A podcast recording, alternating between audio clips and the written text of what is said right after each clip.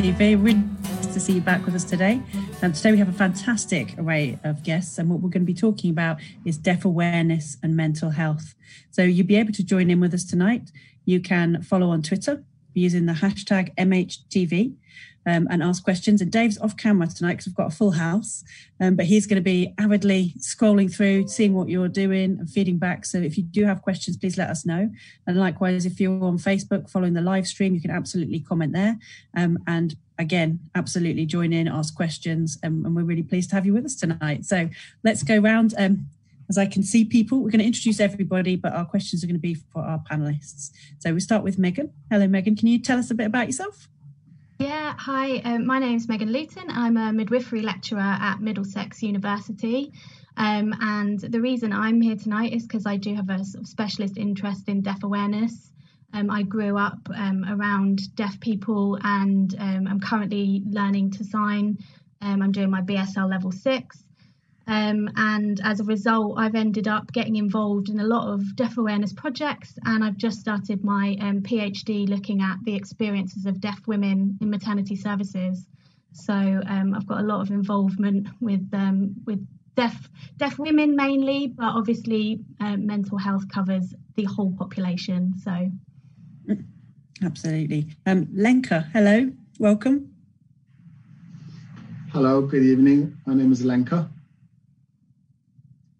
Um, I'm here tonight uh, to represent Southwest London St. George's Mental Health Trust. I'm the deaf advisor there. I've been, I've grown up within a deaf family myself. I went to a deaf school, I went to a mainstream school.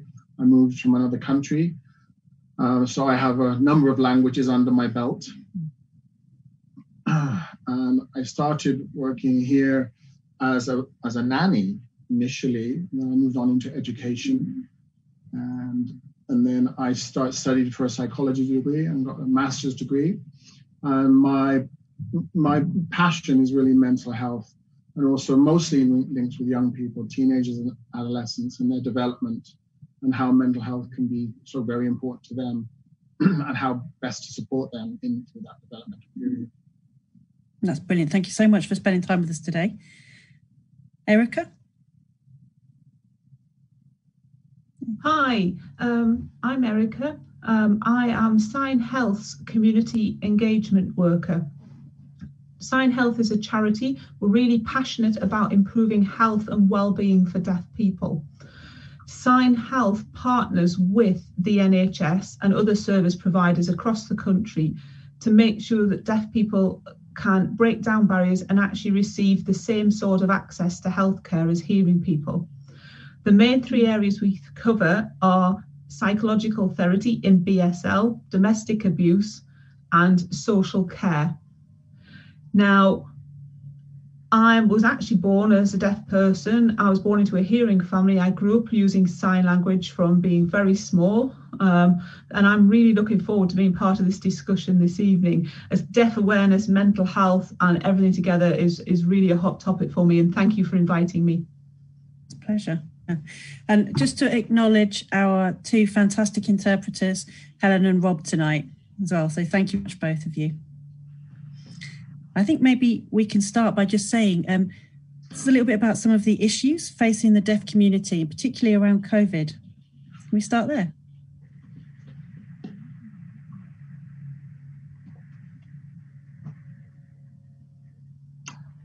Okay, you want to go first? Yeah, that's fine. Um, Sign Health recently um, conducted a survey in from August to September and surveyed participants over how, how COVID had affected them, um, and some very interesting results. Nearly 90% said that they were concerned that if they contracted COVID, um, they were worried about communication with hospital staff. Mm. Now, when we asked them the three major issues for all of the community were 80% said social isolation. They said they'd had a big change in their lifestyle, access was limited. 62% said they were really worried over people wearing face masks and being able to communicate with them. And 56% said the, it was access to healthcare. They just didn't have enough of it. And that was a really big concern. So, those were the three things that were impacting the community at that time. And it was raising anxiety. 61% of people surveyed said that they had become anxious over that time. 60% uh, both said it the stress, the worry, uh, and about the implications of that. And that was really clear evidence for Sign Health. We could look at that and we saw a massive impact on the community. So we've partnered, partnered with Interpreter Now. We've set up BSL Health Access, a specialist service, and that's use, used across the NHS. All staff know about it. Mm-hmm. And what it is it's a VRS service, a video relay service, which means deaf people can use it to communicate with NHS staff through the remote platform during the COVID pandemic. And if there isn't an interpreter available or they can't be present for whatever reason, they could use this. Lenka. Hmm, great. Uh, we shouldn't forget young people as well because, you know, they're locked down. they've been sent home from school so that their, their, their skills of um, socialization have become slightly different than, than what they're used to. They may or not have complete communication with parents in their home. So there are lots of factors there. Um, so I think we've seen an increase in the, in the level of anxiety in young people, um, isolation as well. Of course, teaching goes on through Zoom, but uh, you know, will the schools provide interpreters in that in that situation. So it's become more and more difficult. Um, and I think deaf young people have, struggled in particular. Our service, we have six services. Um, um, we have four deaf CAMHS and an inpatient. It's the only inpatient service in the country, um, mm-hmm. potentially the only one in Europe. And this is for mm-hmm. deaf young people, teenagers, and adolescents. and we have an outpatient community teams um, and the CAMHS outpatient team has worked particularly hard through, through COVID. We have two adult services as well, uh, community team and also an inpatient team. And they've all reported a huge impact, particularly when we think about the need to wear uh, to wear masks. Our trust has a really high percentage of deaf employees. So uh, this is deaf nurses and, healthcare assistants. And so communicating between between them um, interpreters, and making sure that we provide equal access has, has really been an arduous journey. One of my particular role has been to find out uh, masks that are effective in, in, in, in a deaf environment. Mm. we couldn't find a place in the UK that provided masks that were accessible for us to, to, to, to lip read. The ones that we, we sourced from overseas didn't match the kind of standards that we have here, yeah. infection control standards and things like that.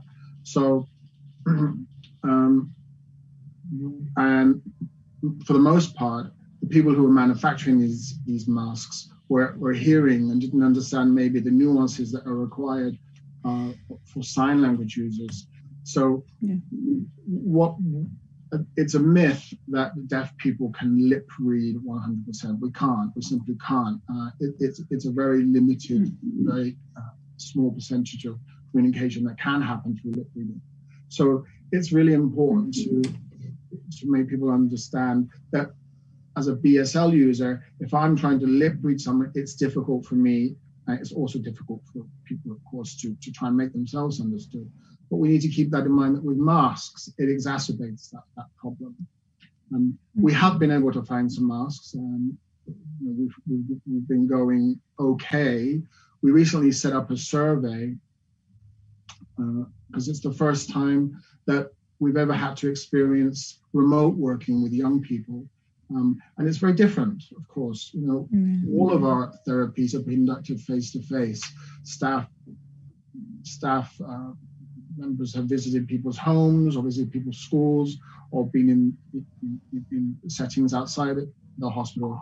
But of course, with the amount of with the amount of traveling that had to stop, you know, it became remote.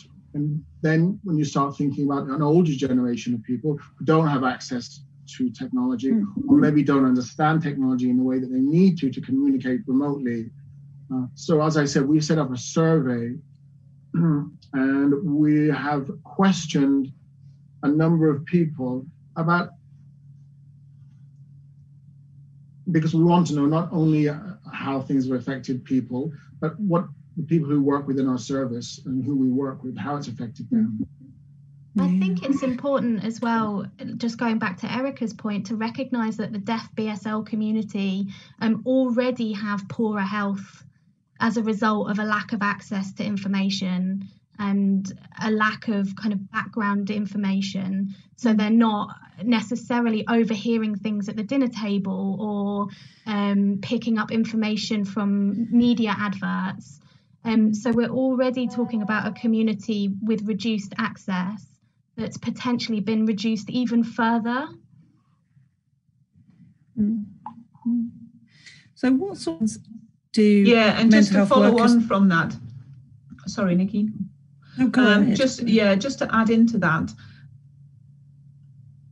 so some deaf people who don't understand the coronavirus information that's been publicized uh, yeah. so far to date. So what they've had is we've been trying to make two minute summary guides to try and get that information translated acceptable into into a format that they understand in their first language and get it out there to people. Yeah that's a that's a really big issue. If we look back at the start of lockdown BBC News, the information that was coming from the government. Sometimes there were no in-vision interpreters. I mean, I know up in Scotland, in Wales, they were able to provide interpreters in, in, in these crucial news moments. But in England, that wasn't happen, happening. And, and, there's been a number of people who've been campaigning uh, for this for a long time, and it still seems to be an issue. I think deaf people really feel disempowered, uh, despite mm-hmm. the campaigns that have gone on to Mm.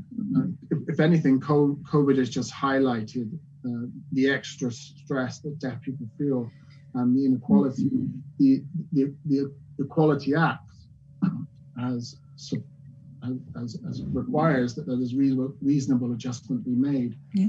And of course, that includes the provision of interpreters, but it seems that people's mm-hmm. voices are not being heard. and so it's really become uh, you know, the deaf community has really become very active about this because we want the same access as hearing people. That when news is being delivered mm-hmm. that is of national importance, uh, you know, it's not good enough to just say, well, there's subtitling, you know, there, there's subtitles for people, but that's mm-hmm. not necessarily the case because for a lot of us, BSL is our first language and not English, and sometimes it can lead to confusion and you know, there may be the case that there are organizations out there making summary explanations of things, but it's always you know a lot later than the way a lot, a lot later than the, the, the times that other people hear their news. So in these kinds of situations, these emergencies, uh, we mm-hmm. everybody needs to be included, and I think it's it's, yeah. it's vital. Yeah, it's access to health, and that is vital. And health information is.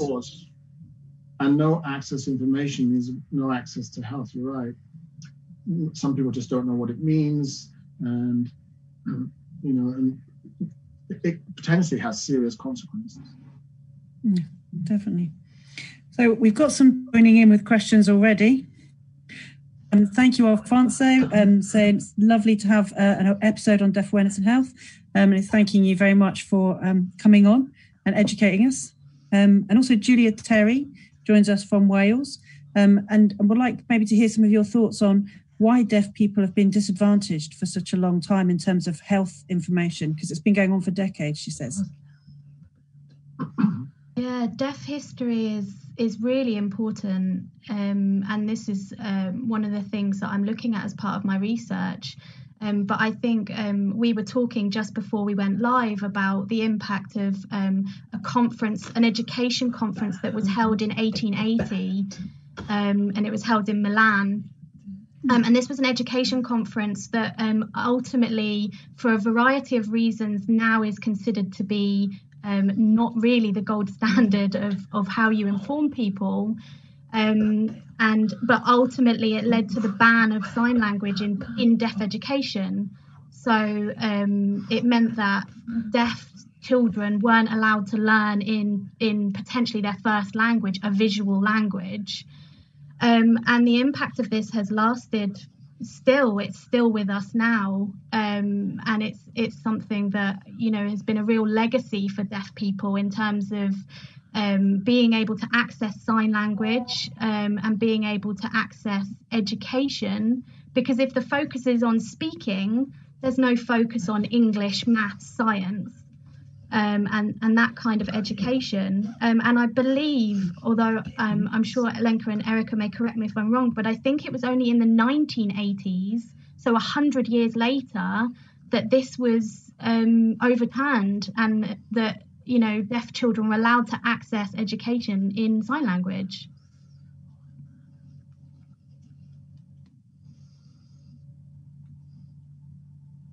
Go ahead, um, yeah, I mean, way back in 1880, the conference that Meghan's mentioning really had a massive impact on the education standards. Educational prof- professionals brought brought in deaf people, but then decided that sign language shouldn't be used in schools, um, and it was prohibited to that extent. So schools that that were using them around the world then had to suddenly change how they were teaching, and that has remained in place for many many years.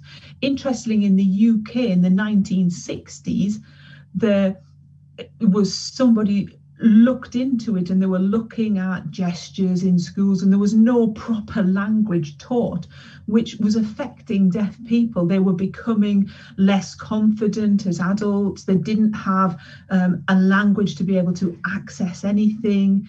They were not intellectually discriminated against. They just were not able to participate to the full extent of their potential. And that was 1960s. Then you look forward to 1975, and Mary Brennan did some research and she looked at sign language use in the UK and said, yeah, there is language still happening around the UK. It is present, it is still in existence. And a lot of people were shocked people started to become then proud of their language. They gave it a name, they gave it an official title as British Sign Language, and that recognition started there. Then you jump ahead again 30 years and you look at um, the York report. And it says more deaf children were putting into mainstream education. And sometimes they were the only deaf child in that school which meant that really they had no access to deaf adults, they had no role models, mm. um, they couldn't navigate through the hearing world by getting hints and tips from others, and actually a lack of opportunity to get those hints and tips. And it was all those things as a culmination that has impacted on and created the community we have today. Now, 2015, the Department of Education education looked at the statistics and said 30% of deaf children were leaving secondary school um, achieving a GCSE, 36% compared to their 65% of hearing peers. The inequality was striking at that time, and they looked into how and began to start looking into how to break that. Mm, it's, it's a kind of discrimination, I suppose. Um, the Milan conference, uh, they really uh, supported oralism, and they said that sign language at that time was, well, they said it was constituted gestures and wasn't a legitimate language. And that was one of the reasons that oralism and, and not signing was, was, you know, was proposed. And it's been going on for centuries too. There was lots of shame attached to sign language. Uh, there were lots of incidents I can think of. As Erika said, um, education is primary to make sure that children leave school with the same kind of experience, the same kind of advantages that, that uh, their hearing peers do. Mm-hmm. You know, and a, lo- a lot of deaf people say that their, their real education begins when they're adults. They've left school and then they start to learn um, through learning sign language. Um, mm-hmm. And of course, one of the f- one of the first places where you learn language is in your family, within your family. You know, when mum and dad speak to you, if you're born and there's, you know, of course, newborn hearing screening tests that are done, uh, the doctors will say, I'm so sorry, but your child has failed the hearing test. So right from the get-go, you have a negative mm-hmm. connotation applied to it. And so parents immediately feel this, this sense of grief because their child is a failure. Um, they can't understand what that means. There's a sense of panic. They start to imagine what the future life of this child will be. There's never uh, an opportunity for a deaf adult, a role model to say, look, it's okay. Things can can can work out uh, fine. Um, and so parents only ever receive one side of the picture. One, it's really biased, um, and I think it's really unfortunate. Also, course, there are other ways that doctors will talk about interventions that can help. Cochlear implants uh, have been really popular, um, but again, that doesn't that, that can happen much later than, than when a child needs to acquire language. Hearing children start to communicate with their parents right from the beginning. Um, mm, and so it's vital that at that initial stage that parents start to bond with their child. And research has shown that parents who have hearing parents who have deaf children, um, the level of engagement is much shorter than it would be with hearing kids. So with deaf kids, they will speak less and communicate less than they would with maybe their brother or sister. Um, parents who are offered sign language classes who learn sign language and then go home and start to communicate with their children in sign language, we've noticed that these kids start to develop better. Meghan was talking about um, sitting at the dinner table and this kind of in, in, intermittent language that goes on. I mean, that's a really big, important part of communication. And the deaf child might say, Sorry, what, what did you say? What's going on? And the response of the parent most likely is, Oh, don't worry, I'll tell you later, which can lead to a sense of frustration if the child doesn't, doesn't understand what's going on, might even get up from the table and leave. And then people's mm-hmm. reaction will be, Oh my God, that boy's so rude, that child's not behaving well. And and you know, later on we can find out that maybe it was just an insignificant piece of conversation that was being missed. But it, all this sort of this this this this hearing that is being missed by a deaf child, uh, you know, it's not necessarily something they need to be privy to because it's, it's adult speaking. But later on, they can kind of think, oh, that's that's what was happening. But deaf children don't have opportunities for this incidental learning and they can see that their parents are fighting, for example, and they can understand from their behavior that it's okay to be angry. And then they go to school and they don't have the way, they don't have the words or the, the language to express themselves. So they start to be labeled as a, as a mischievous or, or, or troubled child. So what we want to do is to be able to provide information for the parents from the start that when you know, it, it, it, happens that they're born with a, a, child who's deaf. It's not the end. We need to change the attitude right at the beginning, right, right when the, the child is born. Uh, that, that, that's the attitude I think we need to address. I fully agree with that, Lenka. 90% of deaf children are born to hearing families. I was one of that 90%. Um, born to hearing of families, but I was really lucky in that my family did learn to sign. And that that bit of language uh, enabled it for me to be easier. They fit in with what I was doing. It helped me to access other things. I could access information in sign mm. language. And then through that sign language, I learned English because then actually I could actually question my family, say, what does this English word mean? And they could sign it to me. So that was really, really lucky for me, you know, privilege that I had that a lot of deaf children don't have. And when you think about other um, modes, modes of communication for them, other things. They struggle through life. Um, and it's sort of like double discrimination they can't achieve it's it's if you're trying to get to a job the impact the knock-on effect of all of those things mm. links back to your education and again your mental health you know the ability to engage with people. If it's always there as an issue in your mind your background your, mm. your history your culture your language is always a key part of you. Your family your upbringing it's always a key part of you as an adult. And if you, it helps you integrate it helps you fit in and you've got to have that. Yeah but let me be let me be clear. The word deaf doesn't necessarily mean that you're going to have mental health problems. You know i, I, I was born and I was deaf. I mean, of course, I faced barriers in my life, and I could talk about that all day. But you know, I grew up as a really very resilient child and started mm-hmm. to you know have a normal life. People who do go through lots of uh, experience lots of barriers. I mean, that's something that applies to all humans, isn't it? We have to think. Um, you know, make, maybe as simple as something making a GP appointment. For hearing people, we pick up the phone, you call, you make an appointment, and it's done. Uh, it's something that people take for granted. Uh, whereas for a deaf person, you either use an interpreter. There are lots of small things uh, that on an everyday that occur on an everyday basis that can just build up within a person and make them just like you know just feel feel really vulnerable and susceptible to mental health. That's how things start to occur. It's environmental, not because they're deaf, but because of a build-up of environmental factors and mm-hmm. experiences that, that make make it difficult. Erika explained it very, very clearly. But once the barriers are out of the way, life just goes on and we operate pretty, pretty well. Uh, the percentage of deaf people that, who experience mental health compared to hearing kids is about 25% compared to about 45% of deaf kids who are experiencing mental health issues.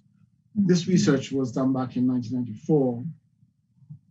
Peter, Peter Hindley was the person who conducted this. And I wonder whether or not that's actually increased because of COVID. I wonder whether or not the mm-hmm. statistics for, mm-hmm. for deaf young people experiencing mental health uh, but the, the number of male suicide, uh, the number of people who, mm-hmm. who have passed away as a result of, of, of, of deaths, um, especially those who are working, who are, who are in a specialist service. Mm. It's important that we try to make sure that we have research that explores what's been going on. I think mm. um, as well, we there's a lot of good research in the deaf community about the idea of deaf, deaf, deaf identity, and that's been impacted a lot by the deaf history. This, you know, if if all deaf children are mainstreamed, they might be the only deaf person. So where are they le- where are they learning about deaf history, deaf identity, deaf culture? They might previously have learned from a deaf teacher, but now you know mm. teachers of the deaf don't necessarily need to sign um, so it's not a requirement of the job necessarily. So this idea of deaf identity sometimes comes a bit later. And mm. I've, um, through my, my journey of learning to sign, I've met a lot of deaf adults who themselves are learning to sign at the age of 30 or 40 because they finally found this place where they fit. Um, and they can now communicate in a language that feels more natural to them because they're visual people um, you know, and they share their stories of feeling isolated in mainstream school. Yes, they had hearing friends. They, you know, they were um, had friends and they were welcomed, and they they may identify as hearing because they're from a hearing family, but actually there is a complexity to their identity that um, that isn't fully appreciated. And I think this is really important when we're talking about mental health, when we're talking about the provision of services, that actually, mm. if you're from a deaf culture, then you need culturally competent mental health services. Mm. This is a question that's coming through a lot actually from different people. Um, so, talking about what sorry, skills. I'm sorry, to, sorry to interrupt. Um, my research, uh, when I was studying, I worked at Corner House um, whilst I was um, doing my master's degree. And a lot of young people who came to our service, it was the first time they'd actually seen deaf professional, deaf adults and interpreters. Yeah. And I remember speaking to young people and saying, oh my gosh, hearing people can sign. And it was very, they were very confused and, and surprised. And I also think there was a real sense of relief that they had found a place where where young people, where people around them would sign. There was a bright young kid, they were 15 years old, uh, when they first got to our service, and they were utterly shocked uh, that they could communicate with us. And you know, we were fluent BSL users, and from the first time that I worked there, uh, I began to realize that the children feel finally that they're able to uh, explore themselves and to mm-hmm. understand who they are. And I think one of the things, one of the parts of their identity, which speaks, which was also could also be true for me, is that I'm I'm deaf, but that's one of many parts of me. Uh, and uh, I'm feeling part of a community. Uh, I belong. I think I'm proud of my identity. Um, I think over the years I've heard young people say, "I feel part of something." Uh, mm. it's not just uh, mental health necessarily, but it's it's a question of things that have been missing from their lives for so long. And this mm-hmm. person that we was talking about went on to university and has, has done really well. It's important that we have role models, that we have linguistic role models out there as well, so that deaf kids are able to to um, to, to, to exceed and, and, and excel. Mm. So the question that keeps coming through is what, what can we do? What can health um, staff and students do to engage and better support deaf service users? I think um, Lenka's point is. Oh. Sorry, can I just have a bit of clarification? Can you just repeat the question, Nicky? Yeah, of course. Uh, what skills uh, do you recommend for health and social care students and professionals to engage and better support deaf service users? I think Lenka um, was talking about. Um, sorry, sorry. Go on.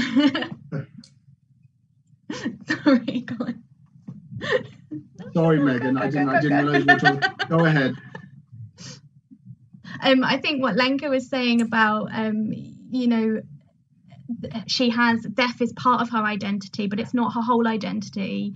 Um, and I think, as, especially if you're a, a, hearing healthcare worker, which I am, um, I think it's true that we need to be listening to people, all people, but remembering that deaf people have been navigating their deafness in a hearing world their whole lives. And so they're going to want things that, you know, we can give you tips and advice all the time, but actually, you need to ask the deaf person what it is that they need specifically. Um, and so, I mean, I can give you an example. I have a friend who's accessed um, inpatient mental health services, and when she was in distress, um, in in the, the, inpatient services, she would get panic, had a panic disorder. She would start panicking. That's when they would get an interpreter for her, and she didn't want the interpreter. She felt like that was two people coming down on her, the healthcare worker and the interpreter. It was all in her face. And of course, the healthcare worker thought they were doing the right thing. And she kept saying, please don't bring an interpreter. Please don't bring an interpreter. Just calm me down or stroke my back or but but don't bring an interpreter. Bring the interpreter afterwards to explain to me what happened. And that was her preference even though we might have advised the healthcare worker where you always need to have an interpreter there, it's not what the deaf person wanted. Mm.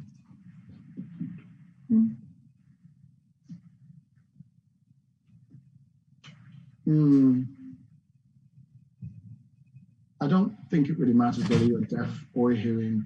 What really matters is that we don't make assumptions about people know, we, we remain open-minded. I think that's what I would offer.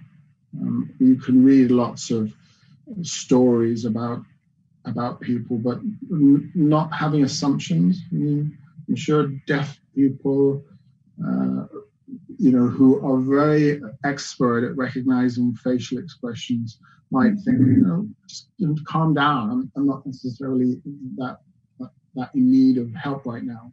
But what's important is communication. I think one of the things you, we need to always ask people is what's your preferred communication method? Because not all deaf people want to or use interpreters. Uh, the, the, deaf community is very, very varied and diverse. So I think one of the things, one of my tips is ask a person what their, their, their preferred language is. Um, mm-hmm.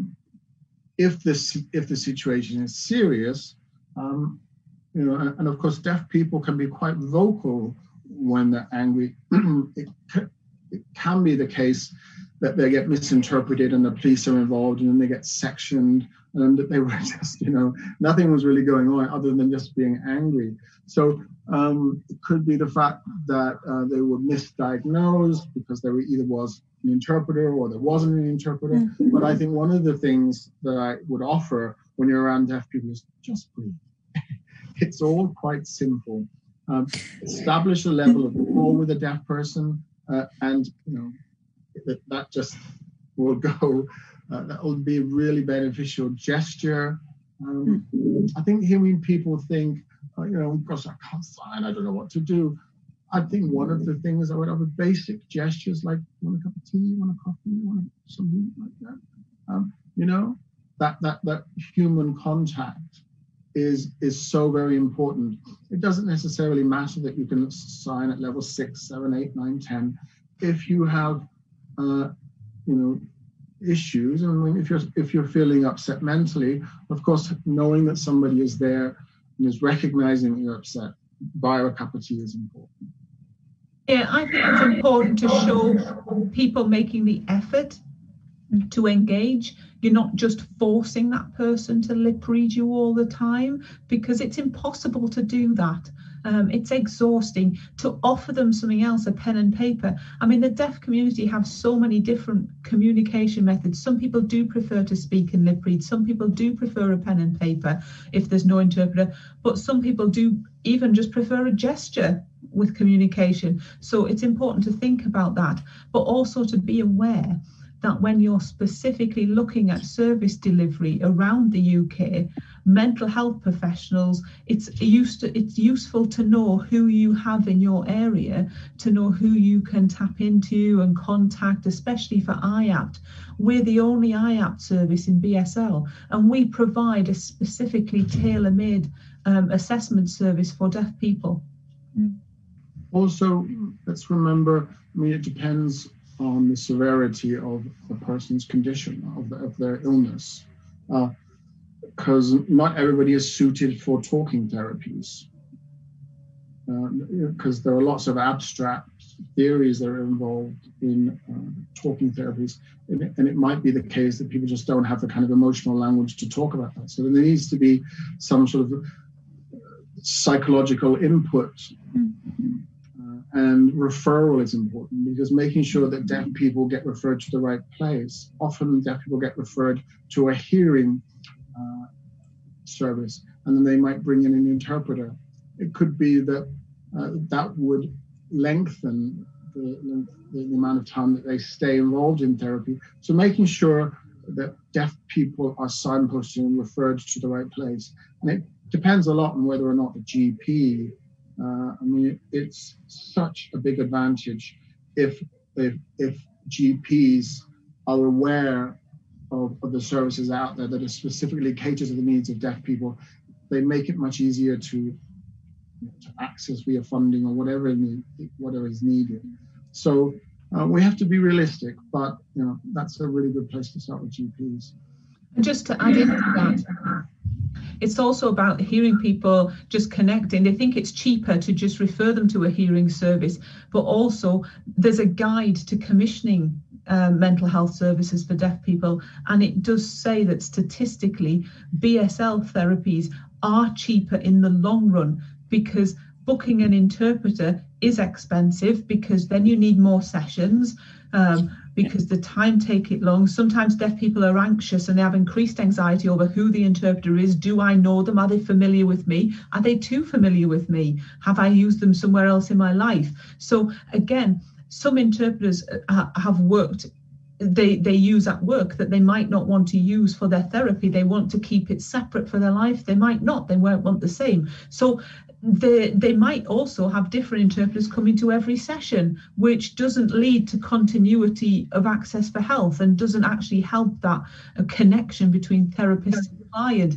They might have a male interpreter and they want a female. There's, they might struggle to find an interpreter for that session, which again, that might delay care or it might cancel the session if they've had one booked and then they struggle to find one. So BSL therapies have proven to be cheaper. They've proven to have additional benefit to clients.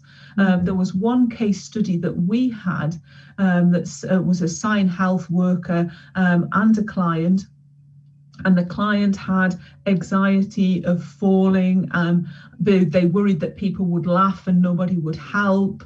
Um, and again they looked at the therapist they went with them. Um, the therapist and the client were looking at people falling. Obviously um, a lot of people do offer to help in that sort of situation um, but again, the, the therapist was deaf, but it proved a real life situation in that mock instance, that recreation of falling, how that people wouldn't laugh, they would offer assistance, but also the therapist could then demonstrate how to cope, how to communicate.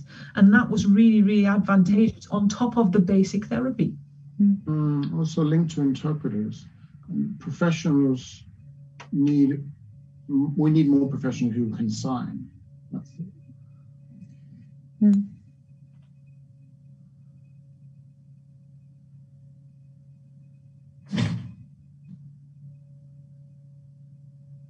The service that I work in, we have a regular pool of interpreters that work with us. Hmm. Um, and they are trained as interpreters, of course, but they also have years of experience in mental health.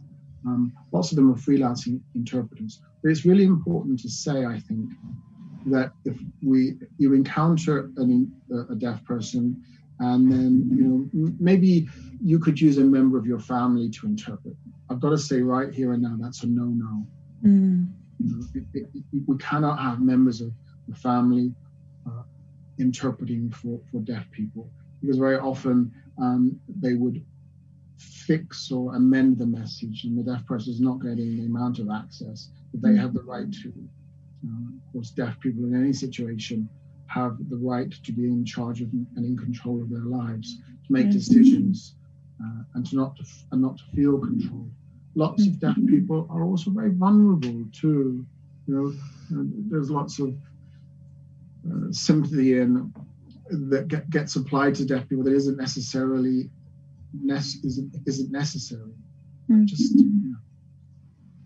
so it's really important, I think, to make sure that when you see you don't look at deaf people as disadvantages. We're, we're the same. We just have a different we use a different language, uh, and that language, for the most part, is sign language. Mm-hmm. I've got a couple more questions. I'll just quickly squeeze them in. So one is from Lynn. Hello, Lynn who says, Could BSL be made a compulsory skill, especially for services that should be confidential when having to have an interpreter might be intrusive or a barrier? And then there's a second question, which is um, it's come through, I think, probably from one of our psychology students, and they're asking, um, should a deaf person have a deaf psychologist or a deaf counselor because of the shared experience, the shared lived experience? Um, can I answer the question about making BSL a compulsory skill? Um, I'd like to say it has been very hard to learn BSL and adopt the grammar and um, you know fully appreciate the the nuances and the characterization and the mm. i mean the grammar is so wildly different. I you know i really still struggle and i've been studying it for quite a long time. So i think making it a compulsory skill is too complicated. And actually i think in my experience of speaking to, to deaf people they they don't necessarily it's it's lovely like lenka was saying it's lovely if you can offer a cup of tea and t- tell them your name but sometimes that can create more anxiety because if there's not deaf awareness that goes with that, you think you're communicating and actually they need full interpretation from somebody with, with who's been studying for 10 or 15 years who appreciates the culture who appreciates um, you know i would i would never interpret myself because i haven't been involved in the community for long enough to appreciate those things. Um, so i think making it compulsory no I think if you want to learn, I think I think BSL education should be more accessible. It's quite expensive at the moment, but that's because it's a really specialist skill. So, you know, it's a complicated thing to to um, to answer. But compulsory, no. But if you want to learn, I think you absolutely should, and be able to introduce yourself and offer a cup of tea and just put a deaf person at ease, you know, a deaf BSL user at ease when they arrive. Um, but know how to book an interpreter, know how to, pro- you know, provide deaf aware services. Um, I think that would be, from my experience, that's the sort of feedback I've been given.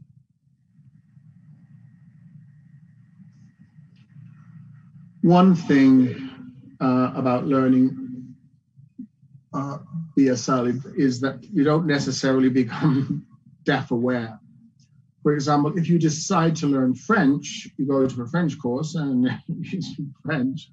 Of course, um, you don't really necessarily have to know much about French culture. Um, so you know, there are things that are acceptable within French culture and English and British culture that and vice versa that aren't compatible. It's the same with deaf people.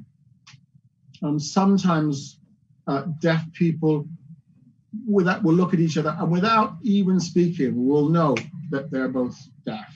There's something mm-hmm. innate, uh, something.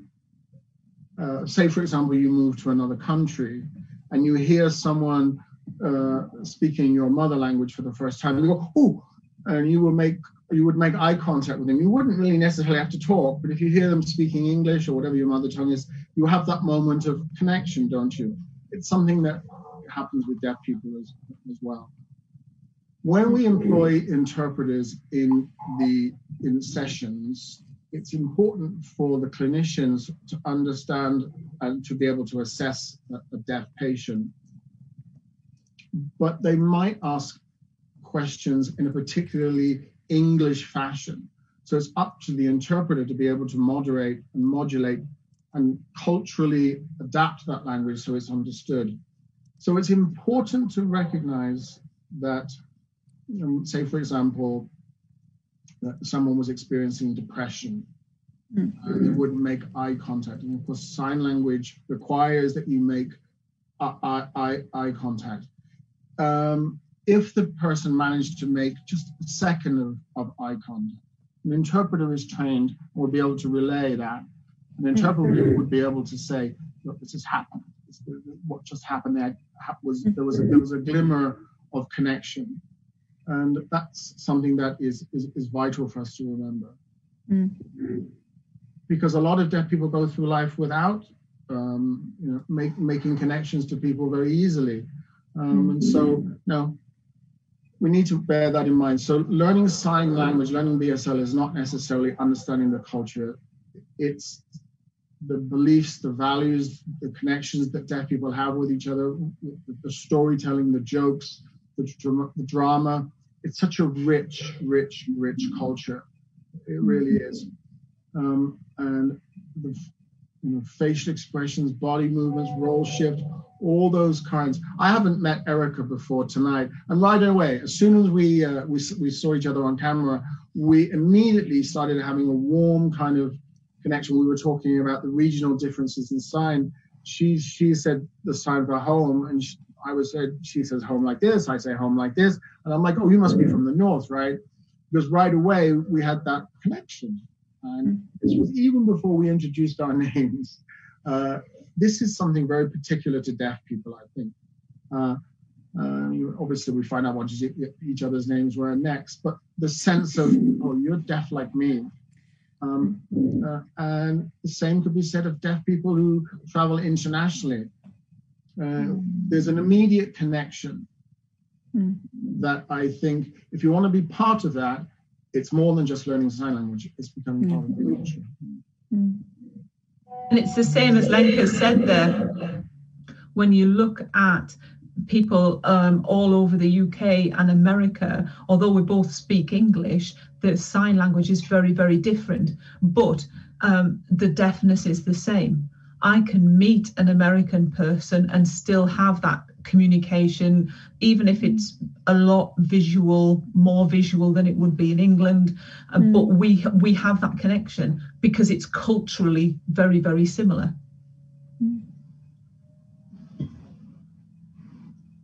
There are lots of um, videos out there, and the, you know, there's I watch people from Thailand uh, mm. using sign language. I watch people from America or Korea, African mm. countries um, it's nice to watch people from different cultures using sign language.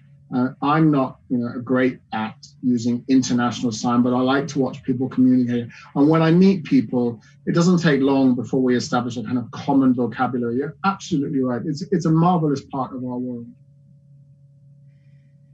Okay. I think we've we've run so far and fast. We've covered loads of things. None of the things that we said we were going to, but that's fine. We'll have to do this again, I think.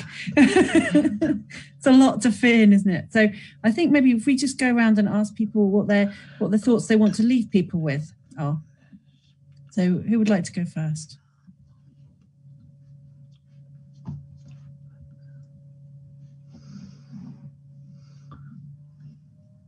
Um, I don't mind. I don't mind saying going first. I think you've heard, listened to our conversations, and I hopefully, hopefully, there's been food for thought.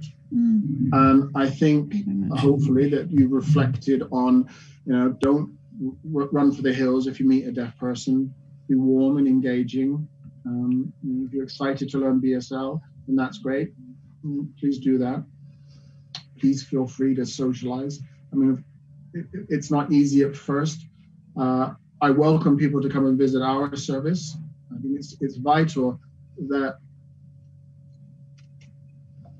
you know there are there, there, there are differences between the, the hearing world and the deaf world, but I think we need to get rid of some of these barriers.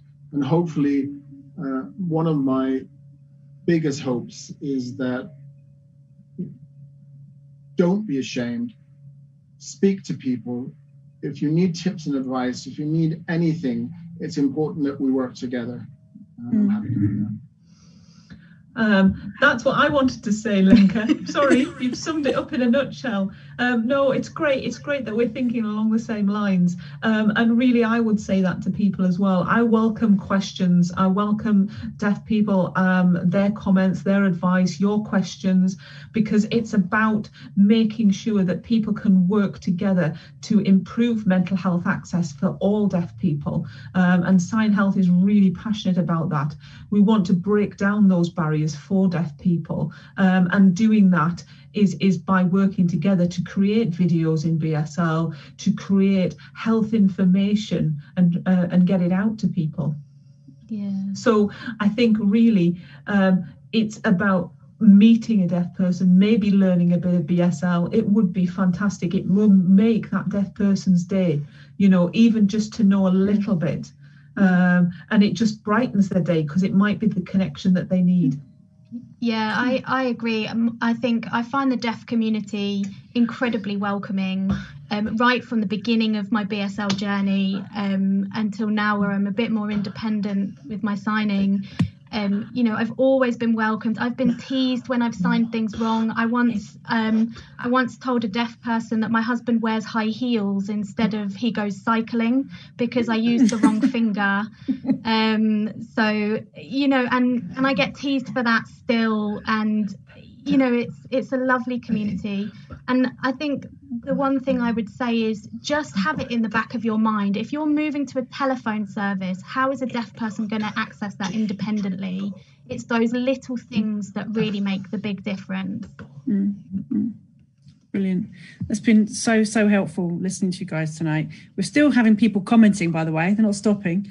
Um, Julia's saying um, that she in Wales is starting a conversation with health education and Improvement Wales about deaf awareness in health professional education. That's coming up in December.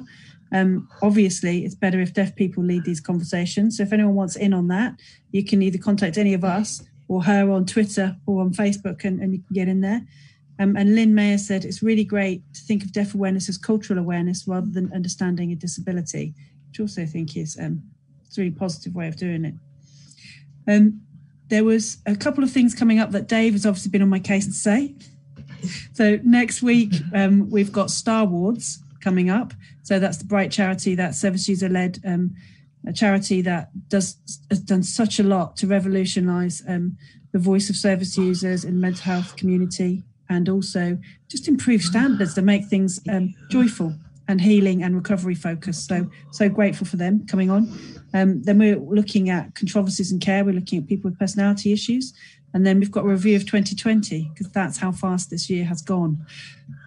so yeah, if there's anybody um, who's asking questions who still hasn't had a chance to um, come back, we'll be coming back onto Twitter and um, and onto Facebook, and we'll be answering your questions. We've also got Meghan's um, very um, delightful recommendations, which include Caitlin Moran's uh, Ode to Camel Toe being very joyously signed.